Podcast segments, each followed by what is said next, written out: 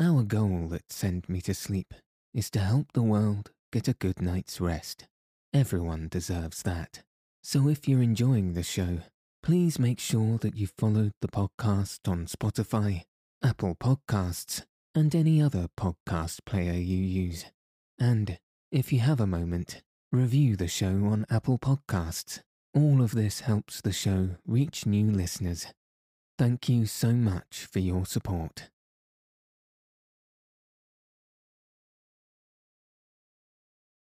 Welcome to Send Me to Sleep, the place to find a good night's rest.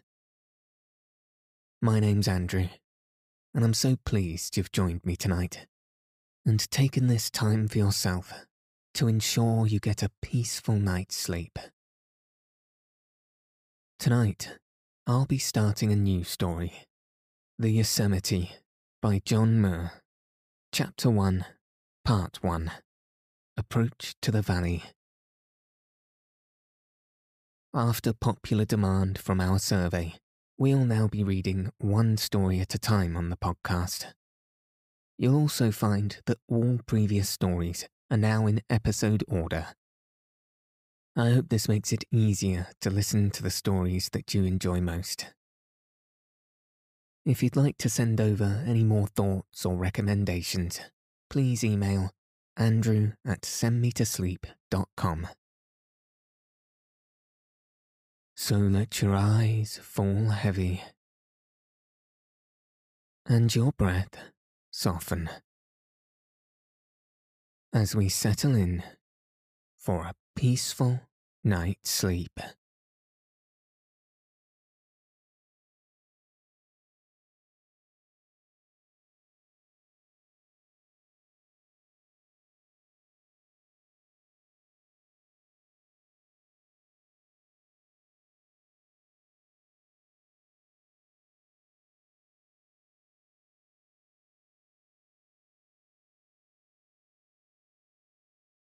Chapter 1 The Approach to the Valley. When I set out on the long excursion that finally led to California, I wandered afoot and alone from Indiana to the Gulf of Mexico with a plant press on my back, holding a generally southward course, like the bird when they are going from summer to winter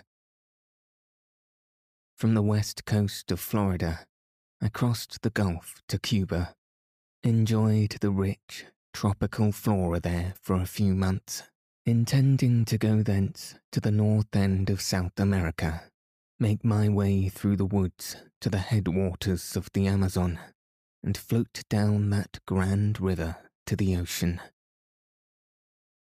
But when I was unable to find a ship bound for South America, Fortunately, perhaps, for I had incredibly little money for so long a trip, and had not yet fully recovered from a fever caught in the Florida swamps. Therefore, I decided to visit California for a year or two to see its wonderful flora and the famous Yosemite Valley. All the world was before me, and every day was a holiday so it did not seem important to which of the world's wildernesses I first should wander. Arriving by the Panama steamer, I stopped one day in San Francisco and then inquired for the nearest way out of town. But where do you want to go? asked the man to whom I had applied for this important information. To any place that is wild, I said. This reply startled him. He seemed to fear I might be crazy, and therefore, the sooner I was out of town, the better. So he directed me to the Oakland ferry. So on the 1st of April, 1868, I set out afoot for Yosemite. It was the bloom time of year over the lowlands, and the coast ranges, the landscape of the Santa Clara Valley, were fairly drenched with sunshine. All the air was quivering with the songs of the meadow larks, and the hills were so covered with flowers that they seemed to be painted. Slow indeed was my progress through these glorious gardens. The first of the California flora I had seen. Cattle and cultivation were making few scars as yet, and I wandered enchanted in long wavering curves, knowing by my pocket map that Yosemite Valley lay to the east and that I should surely find it. The Sierra from the west. Looking eastward from the summit of the Pacheco Pass one shining morning, a landscape was displayed that after all my wanderings still appeared as the most beautiful I had ever beheld. At my feet lay the great central valley of California, level and flowery, like a lake of pure sunshine, forty or fifty miles wide, five hundred miles long, one rich furred garden of yellow composite and from the eastern boundary of this vast golden flower bed rose the mighty Sierra, miles in height, and so gloriously coloured and so radiant, it seemed not clothed with light, but wholly composed of it, like the walls of some celestial city.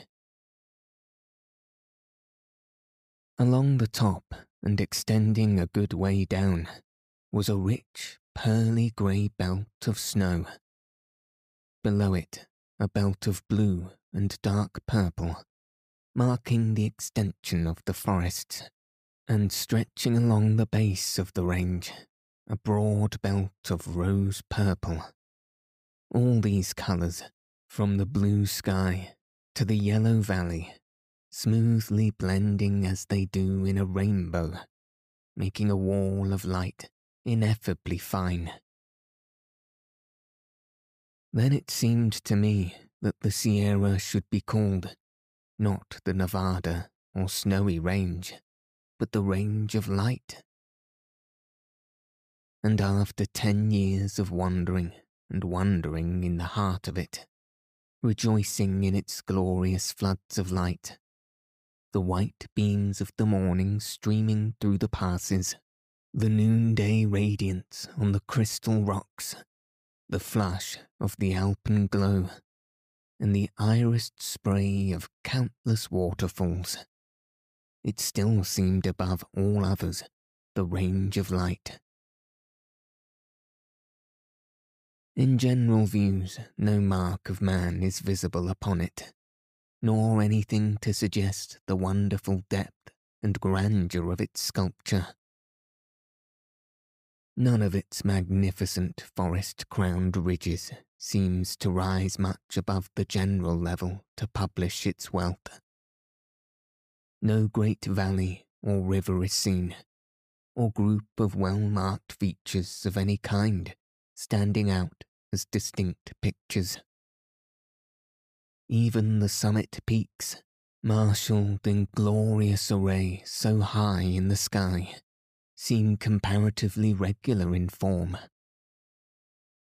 Nevertheless, the whole range, 500 miles long, is furrowed with canyons 2,000 to 5,000 feet deep, in which once flowed majestic glaciers, and in which now flow and sing the bright rejoicing rivers. Characteristics of the canyons. Though of such stupendous depths, these canyons are not gloom gorges, savage and inaccessible. With rough passages here and there, there are flowery pathways conducting to the snowy, icy fountains. Mountain streets full of life and light graded and sculpted by the ancient glaciers, and presenting throughout all their course a rich variety of novel and attractive scenery.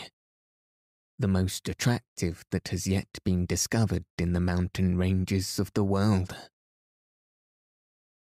In many places, especially in the middle region of the western flank, the main canyons widen into spacious valleys or parks diversified like landscape gardens with meadows and groves and thickets of blooming bushes, while the lofty walls, infinitely varied in form and fringed with ferns, flowering plants, shrubs of many species, and tall evergreens and oaks that find foothold on small benches and tables, are enlivened and made glorious with rejoicing stream that come chanting in chorus over the cliff and through the side canyon in fall of every conceivable form, to join the river that flows in tranquil, shining beauty down the middle of each one of them.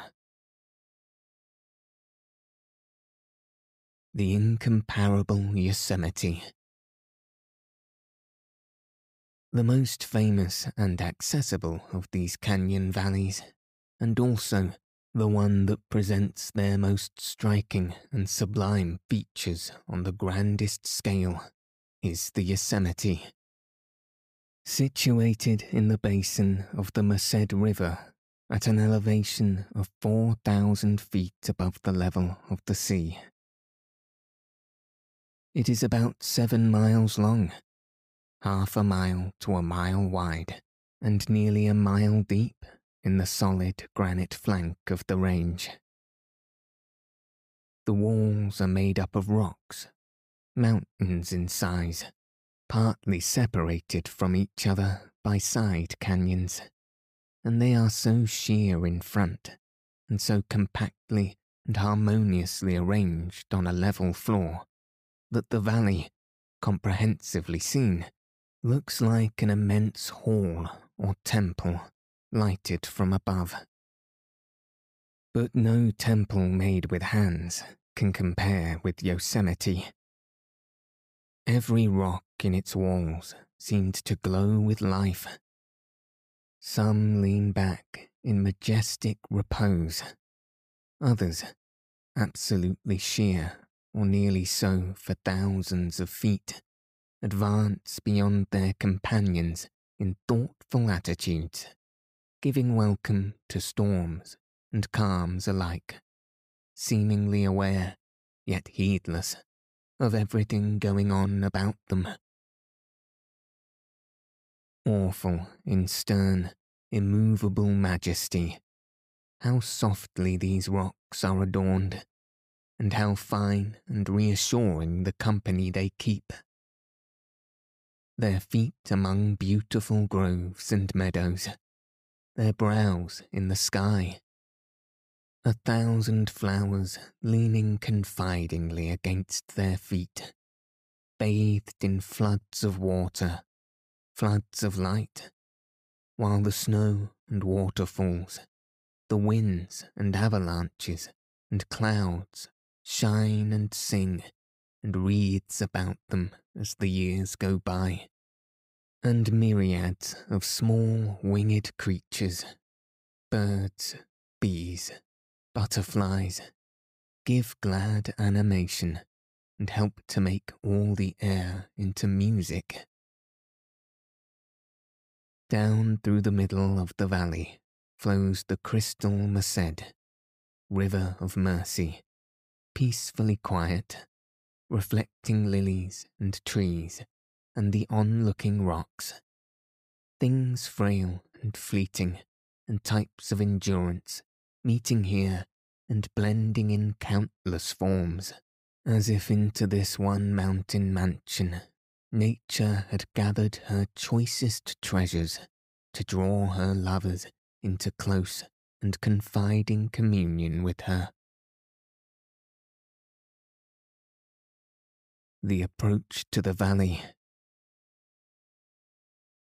Sauntering up the foothills to Yosemite by any of the old trails or roads in use before the railway was built from the town of Merced up the river to the boundary of Yosemite Park. Richer and wilder became the forests and streams.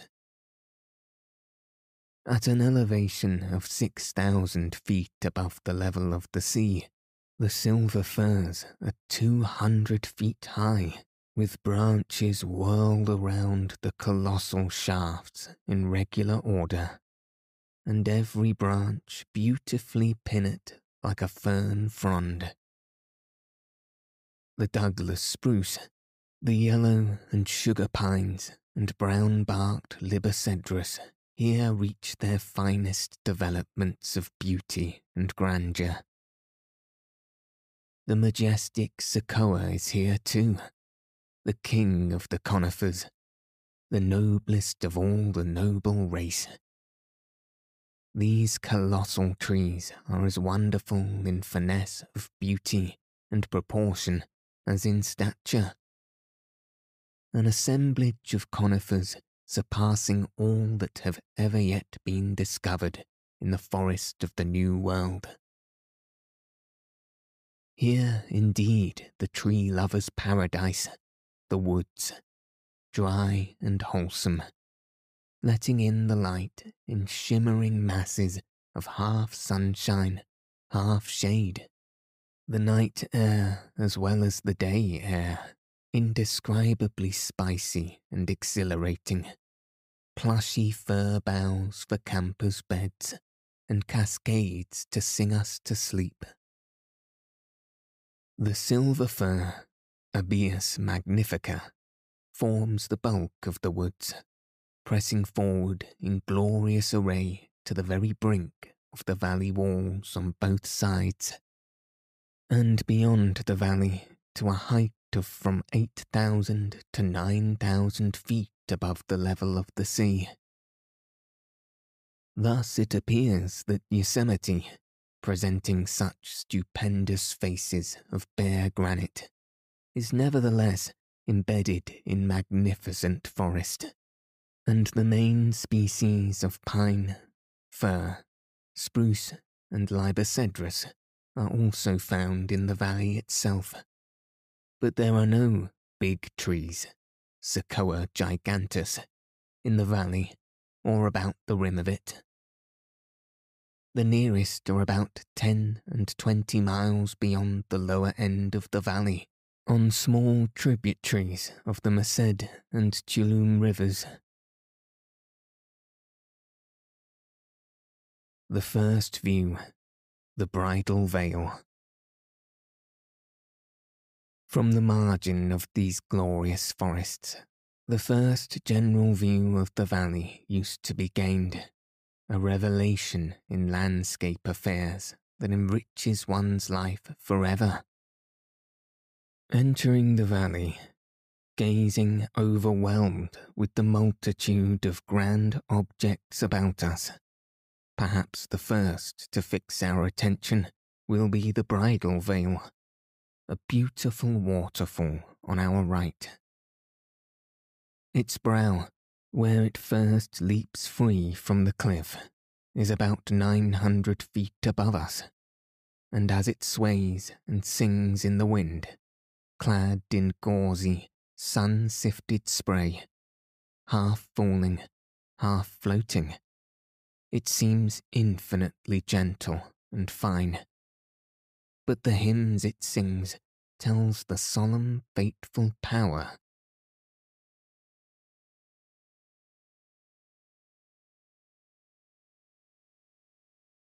hidden beneath its soft clothing.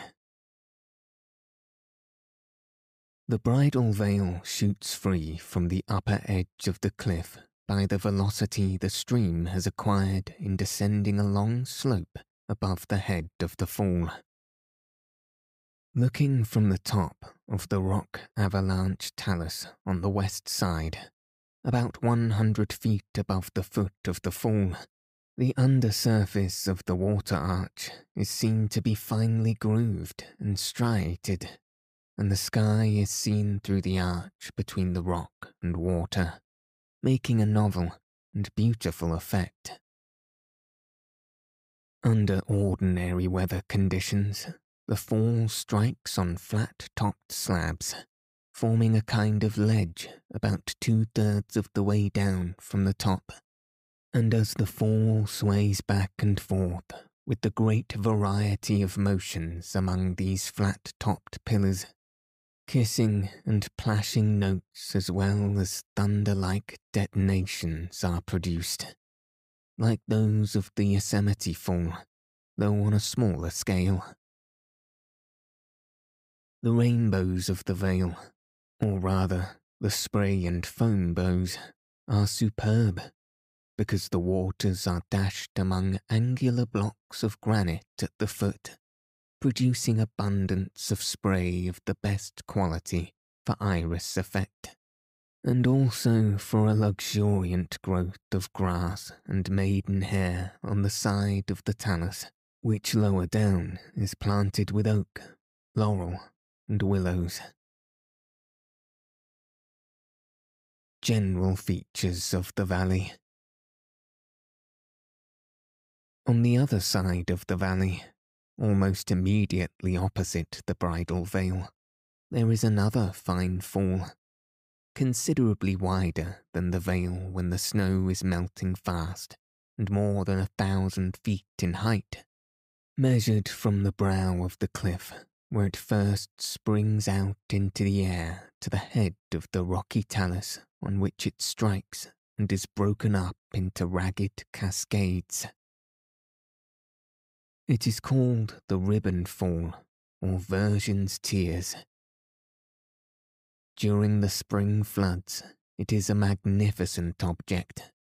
But the suffocating blasts of spray that fill the recesses in the wall which it occupies prevent a near approach.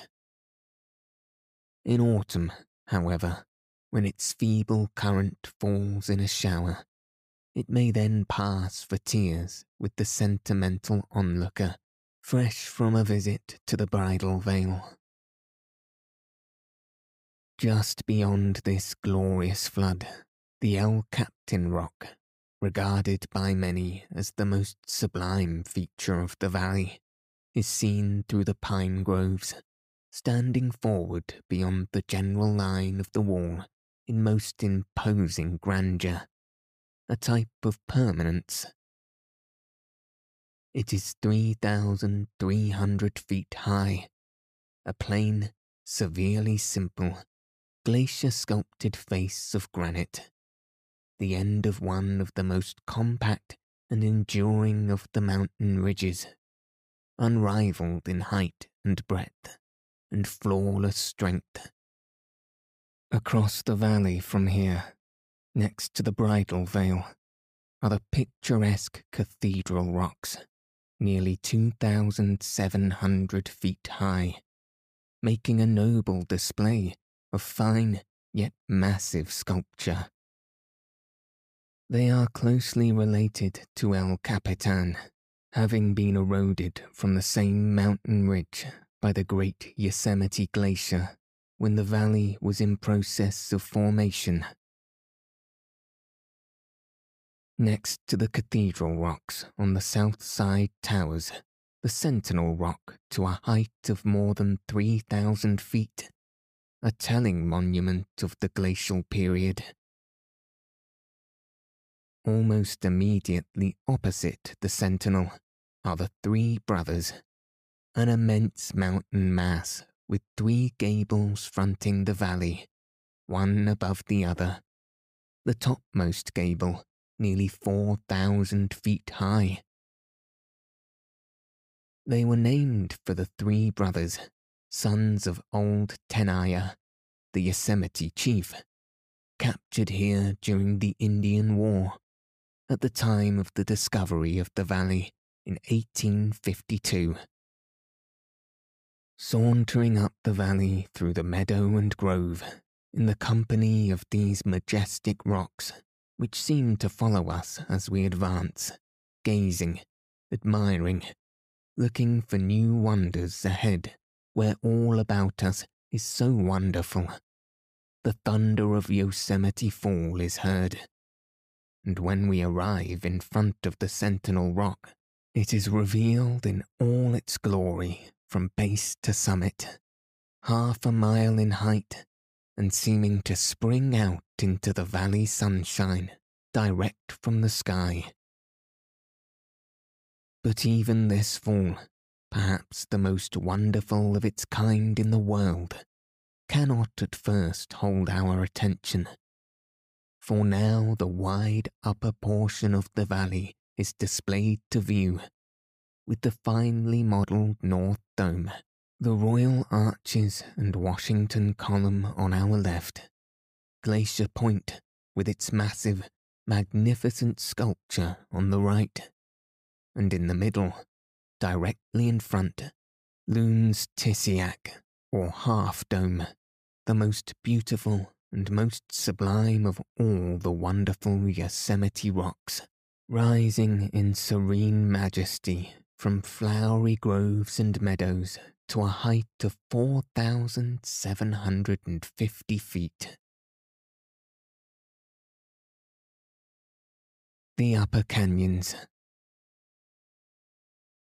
here the valley divides into three branches the Tenaya, Nevada, and Illilouette canyons, extending back into the fountains of the High Sierra, with scenery every way worthy the relation they bear to Yosemite. In the south branch, a mile or two from the main valley, is the Illilouette Fall 600 feet high, one of the most beautiful of all the Yosemite choir, but to most people inaccessible as yet on account of its rough, steep, boulder choked canyon. Its principal fountains of ice and snow lie in the beautiful and interesting mountains of the Merced Group, while its broad open basin between its fountain mountains and the canyon is noted for the beauty of its lakes and forests and magnificent moraines. Returning to the valley and going up the north branch of the Tenaya Canyon, we pass between the North Dome and Half Dome, and in less than an hour come to Mirror Lake, the Dome Cascade, and Tenaya Fall. Beyond the fall, on the north side of the canyon, is the sublime El Capitan like rock called Mount Watkins. On the south, the vast granite wave of Cloud's Rest, a mile in height, and between them, the fine Tenaya Cascade, with silvery plumes outspread on smooth glacier polished folds of granite, making a vertical descent in all of about 700 feet. Just beyond the Dome Cascades, on the shoulder of Mount Watkins, there is an old trail, once used by Indians on their way across the range to Mono. But in the canyon above this point, there is no trail of any sort.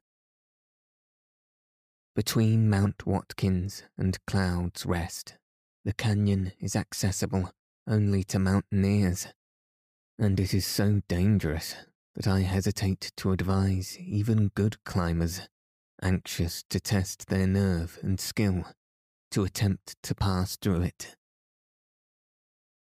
Beyond the Cascades, no great difficulty will be encountered a succession of charming lily gardens and meadows occur in filled up lake basins among the rock waves in the bottom of the canyon.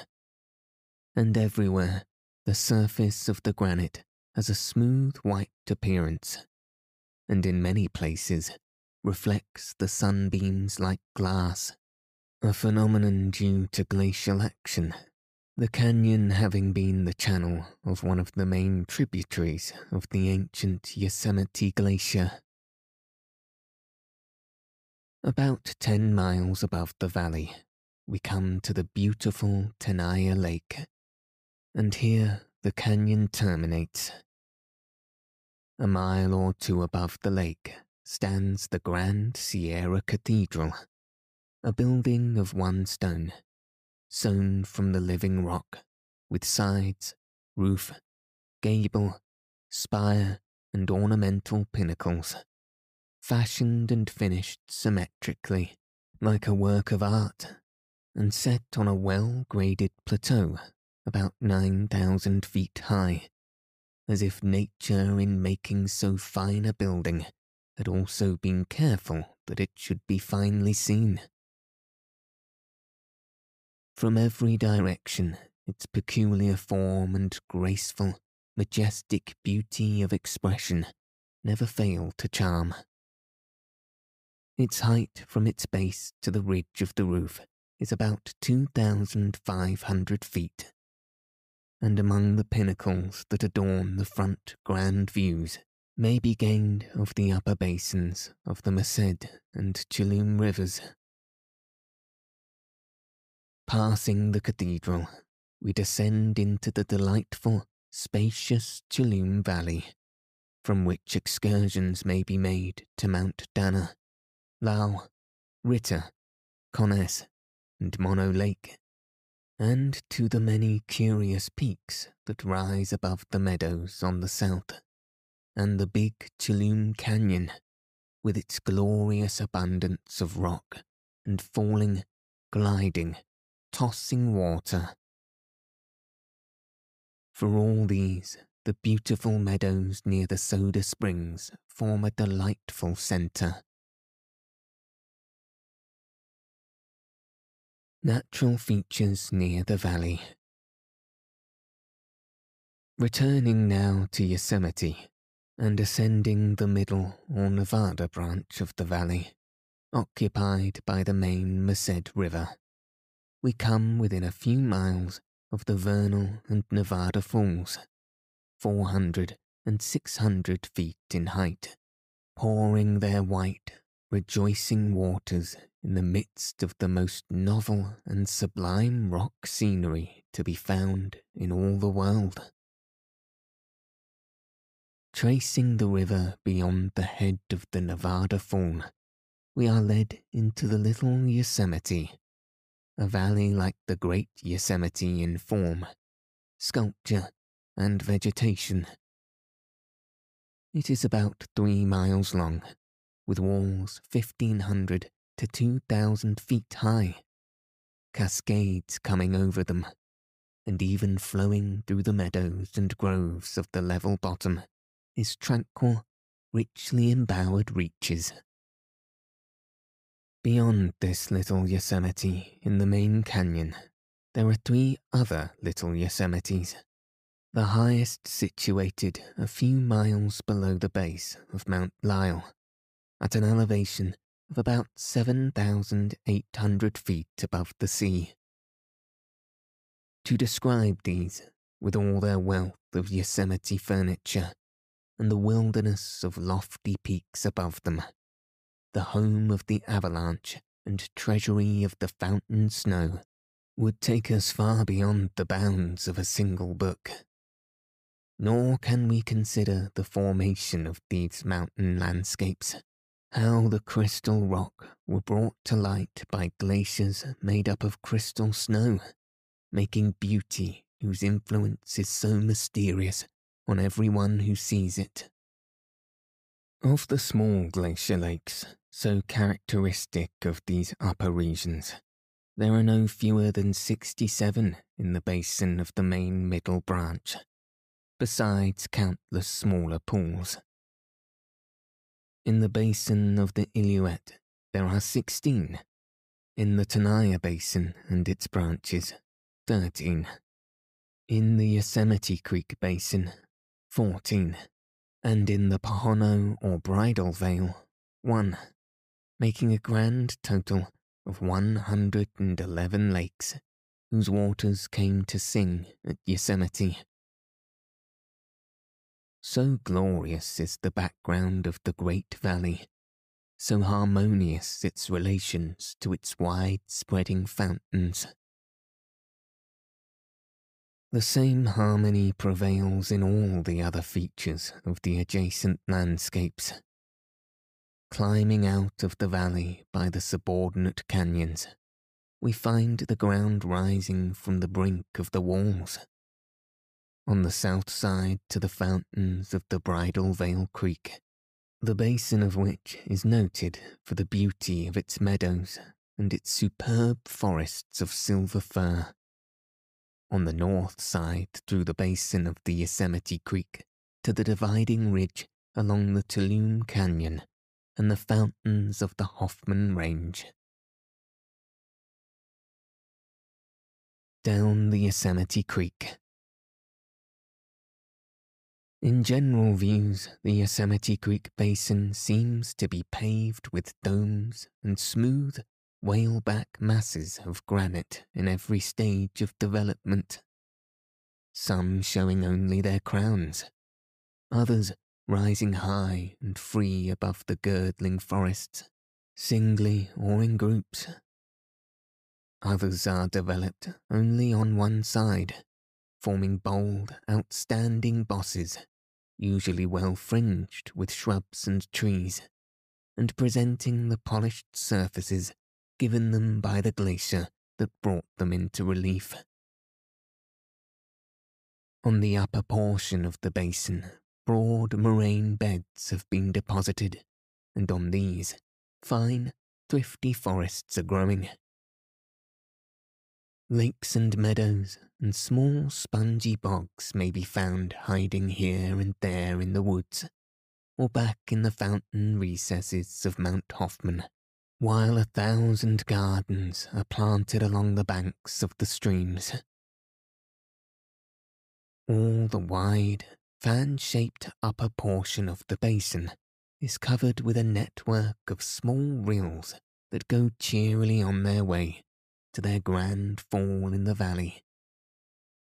Now flowing on smooth pavements in sheets thin as glass, now dividing under willows and laving their red roots, oozing through green, plushy bogs, splashing over small falls and dancing down slanty cascades, calming again gliding through patches of smooth glacier meadows with sod of alpine agrostis mixed with blue and white violets and daisies, breaking, tossing among rough boulders and fallen trees, resting in calm pools, flowing together until, all united, they go to their fate with stately, tranquil gestures like a full grown river. At the crossing of the Mono Trail, about two miles above the head of the Yosemite Fall, the stream is nearly 40 feet wide. And when the snow is melting rapidly in the spring, it is about four feet deep, with a current of two and a half miles an hour. This is about the volume of water that forms the fall in May and June, when there had been much snow in the preceding winter, but it varies greatly from month to month. The snow rapidly vanishes from the open portion of the basin, which faces southward, and only a few of the tributaries reach back to perennial snow and ice fountains in the shadowy amphitheatres on the precipitous northern slopes of Mount Hoffman. The total descent made by the stream from its highest sources to its confluence with the Merced in the valley is about 6,000 feet, while the distance is only about 10 miles an average fall of 600 feet per mile. The last mile of its course lies between the sides of sunken domes and swelling folds of the granite that are clustered and pressed together like a mass of bossy cumulus clouds. Through this shining way, Yosemite Creek goes to its fate, swaying and swirling with ease graceful gestures and singing the last of its mountain song before it reaches the dizzy edge of Yosemite to fall 2,600 feet into another world, where climate, vegetation, inhabitants are all different. Emerging from this last canyon, the stream glides in flat lace like folds down a smooth incline into a small pool where it seems to rest and compose itself before taking the grand plunge.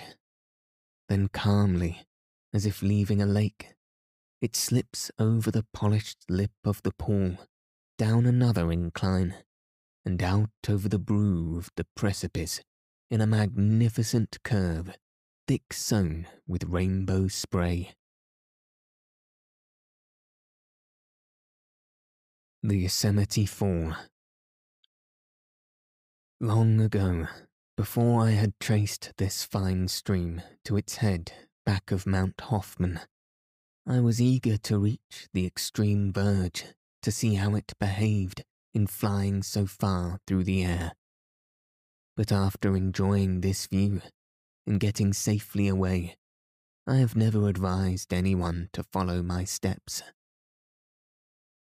The last incline down which the stream journeys so gracefully is so steep and smooth, one must slip cautiously forward on hand and feet alongside the rushing water, which so near one's head is very exciting. But to gain a perfect view, one must go yet further over a curving brow to a slight shelf on the extreme brink. This shelf, formed by the flaking off of a fold of granite, is about three inches wide, just wide enough for a safe rest for one's heels. To me, it seemed nerve trying to slip this narrow foothold and poise on the edge of such a precipice so close to the confusing whirl of the waters.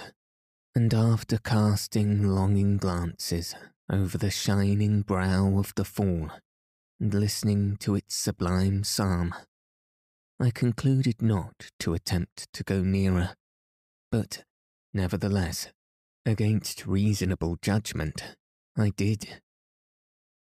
Noticing some tufts of Artemisia in a cleft of rock, I filled my mouth with leaves, hoping their bitter taste might help to keep caution keen and prevent giddiness.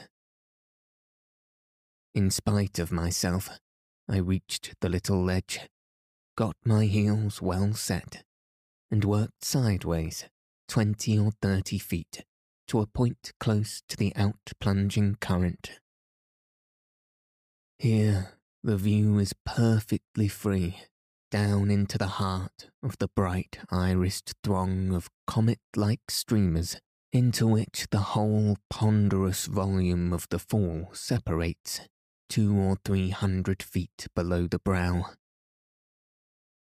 So glorious a display of pure wilderness, acting at close range while cut off from the whole world beside, is terribly impressive. A less nerve trying view may be obtained from a fissured portion of the edge of the cliff about forty yards to the eastward of the fall. Seen from this point towards noon, in the spring, the rainbow on its brow seems to be broken up and mingled with the rushing comets until all the fall is stained with iris colours, leaving no white water visible. This is the best of the safe views from above.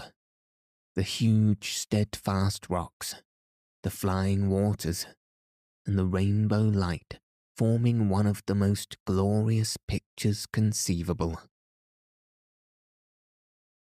The Yosemite Fall is separated into an upper and a lower fall, with a series of falls and cascades between them. But when viewed in front from the bottom of the valley, they all appear as one. So grandly does this magnificent fall display itself from the floor of the valley. Few visitors take the trouble to climb the walls to gain the nearer views, unable to realize how vastly more impressive it is nearby than at a distance of one or two miles. A wonderful ascent. The views developed in a walk up the zigzags of the trail leading to the foot of the upper fall are about as varied and impressive as those displayed along the favourite Glacier Point trail. One rises as if on wings. The groves, meadows, fern flats, and reaches of the river gain new interest, as if never seen before all the views changing in a most striking manner as we go higher from point to point. The foreground also changes every few rods in the most surprising manner, although the earthquake talus and the level bench on the face of the wall over which the trail passes seems monotonous and commonplace as seen from the bottom of the valley. Up we climb with glad exhilaration through shaggy fringes of laurel, ceanothus, glossy leaved manzanita, and live oak, from shadow to shadow, across bars and patches of sunshine, the leafy openings making charming frames for the valley pictures beheld through gem, and for the glimpses of high peaks that appear in the distance. The higher we go, the farther we seem to be from the summit of the vast granite wall. Here we pass a projecting buttress whose grooved and rounded surface tells a plain story of the time when the valley, now filled with sunshine, was filled with ice, when the grand old Yosemite Glacier, flowing river like from the distant fountains, swept through it, crushing, grinding, wearing its way even deeper, developing and fashioning these sublime rocks. Again we crossed a white, battered gully, the pathway of rock avalanches or snow avalanches. Farther on, we came to a gentle stream, slipping down the face of the cliff in lace like strips, and dropping from ledge to ledge, too small to be called a fall, trickling, dripping, oozing, a pathless wanderer from one of the upland meadow lying a little way back of the valley rim, seeking a way century after century to the depths of the valley without any appreciable channel. Every morning after a cool night, evaporation being checked, it gathers strength and sings like a bird. But as the day advances and the sun strikes its thin currents outspread on the heated precipices, most of its waters vanish ere the bottom of the valley is reached. Many a fine, hanging garden aloft on breezy, inaccessible heights, owes to it its freshness and fullness of beauty. Ferneries in shady nooks, filled with adiantum, woodwardia, woodsia, aspidium, pellaea, and cheilanthes, rosetted and tufted and ranged in lines, daintily overlapping thatching the stupendous cliffs with softest beauty. Some of the delicate fronds seeming to float on the warm, moist air without any connection with rock or stream. Nor is there any lack of coloured plants wherever they can find a place to cling to. Lilies and mints, the showy cardinal mimulus, and glowing cushions of the golden bahia, enlivened with butterflies and bees, and all other small, happy humming creatures that belong to them. After the highest point on the lower division of the trail is gained, it leads up into the deep recess occupied by the Great Fall, the noblest display of falling water to be found in the valley, or perhaps in the world. When it first comes in sight, it seems almost within reach of one's hand. So great in the spring is its volume and velocity. Yet it is still nearly a third of a mile away, and appears to recede as we advance. The sculpture of the walls about it is on a scale of grandeur, according nobly with the fall plain and massive though elaborately finished, like all the other cliffs about the valley. In the afternoon, an immense shadow is cast athwart at the plateau in front of the fall, and over the chaparral bushes that clothe the slopes and branches of the walls to the eastward, creeping upward until the fall is wholly overcast the contrast between the shaded and illuminated sections being very striking in these near views. Under this shadow, during the cool centuries immediately following the break-up of the glacial period, dwelt a small residual glacier, one of the few that lingered on this sun-beaten side of the valley after the main trunk glacier had vanished. It sent down a long, winding current through the narrow canyon on the west side of the fall, and must have formed a striking feature of the ancient scenery of the valley. The lofty fall of ice and fall of water side by side, yet separate and distinct. The coolness of the afternoon shadow and the abundant dewy spray make a fine climate for the plateau ferns and grasses, and for the beautiful azalea bushes that grow here in profusion and bloom in September, long after the warm thickets down on the floor of the valley have withered and gone to seed.